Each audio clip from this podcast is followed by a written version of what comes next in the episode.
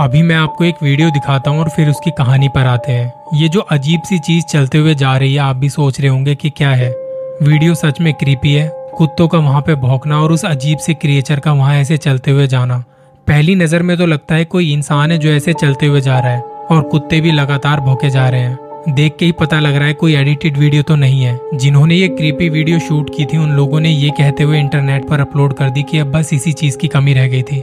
इस वीडियो में जो अजीब सी चीज़ रिकॉर्ड हुई है, वो थी बंगाल डायन वेस्ट बंगाल के बहुत सारे गाँवों में इस बंगाल डायन की कहानी बहुत ज़्यादा प्रचलित है और लोग इन डायन से बहुत ज़्यादा डरते भी हैं। माना जाता है कि ये डायन ब्लैक मैजिक करती हैं और इनके पास बहुत ज़्यादा डार्क एनर्जीज होती है, जिनका ये गलत इस्तेमाल करती हैं। अक्सर ये रात के वक्त ही बाहर निकलती हैं, लेकिन दिन में भी एक डराने वाली बात यह है कि दिन के वक्त एक आम इंसान की तरह आपके बीच में रहती है। जरा सोचिए, आप किसी ऐसे से बात कर रहे हो जो रात को एक डायन के रूप में बाहर निकलती है और आपको बिल्कुल भी अंदाज़ा नहीं कि आगे क्या होने वाला है।